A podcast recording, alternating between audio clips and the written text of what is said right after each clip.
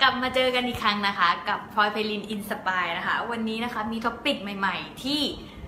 คนเนี่ย topic ยอดฮิตที่คนชอบถามกันมา ว่าแบบเจอสถานการณ์อย่างนี้แล้วเป็นไงนะคะ เรื่องนี้ก็คือว่าถ้าเกิดมีคนมาตัดสินคุณ หรือว่ามาวิจารณ์คุณในทางเสียหายหาย หรือว่ามาแบบพูดว่าเฮ้ยอย่าทำเลยอะไรอย่างนี้คุณจะทำยังไง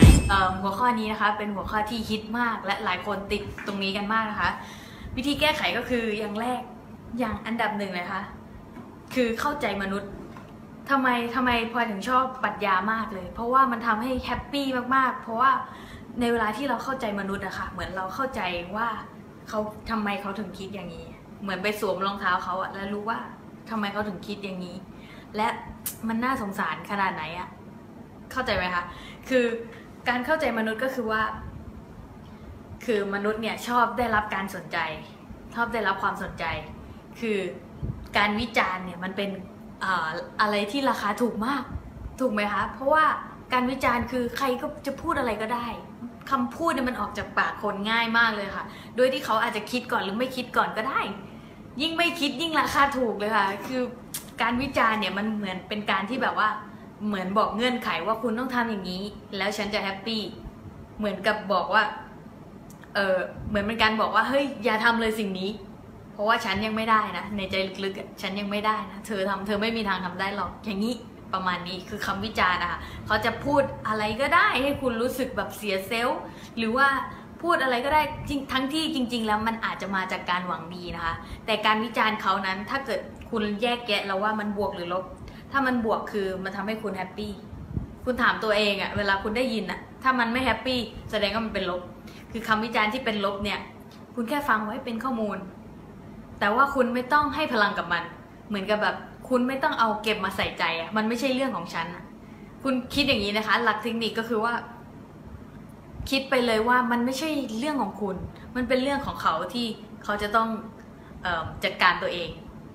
การที่เขามาวิจารณ์คนอื่นเนี่ยเขาต้องจัดการตัวเองในการที่จะแบบเลือกพูดแต่สิ่งดีๆ เพื่อที่ให้เขาเจอสิ่งดีๆ ถูกไหมคะ การที่คุณส่ง energy ลบออกไป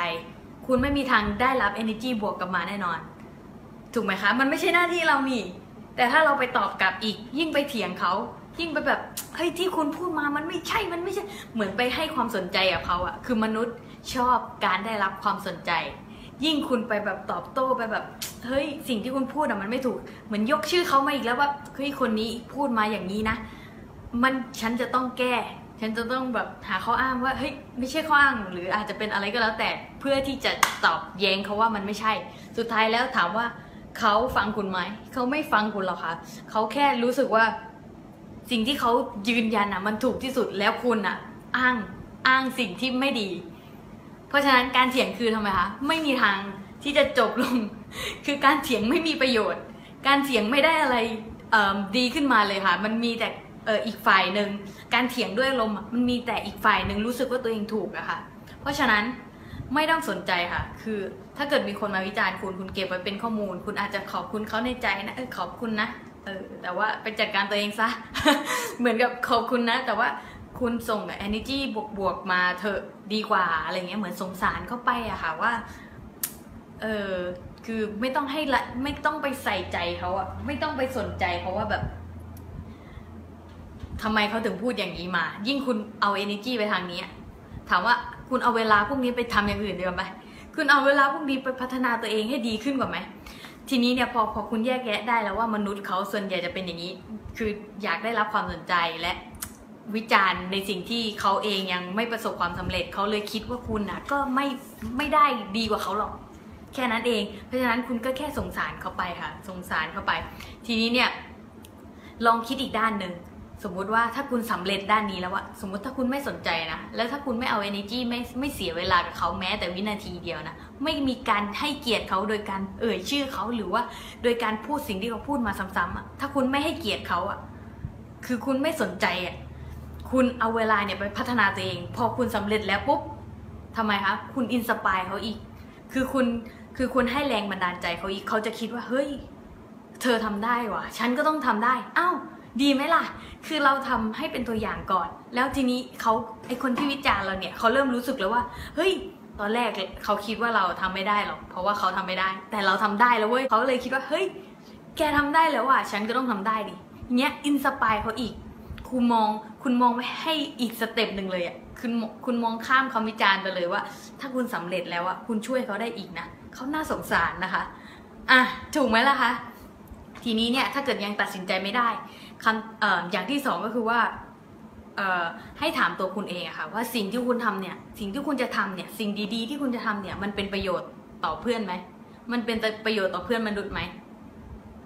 ถามง่ายๆแค่นี้แหละค่ะว่ามันเป็นประโยชน์ไหม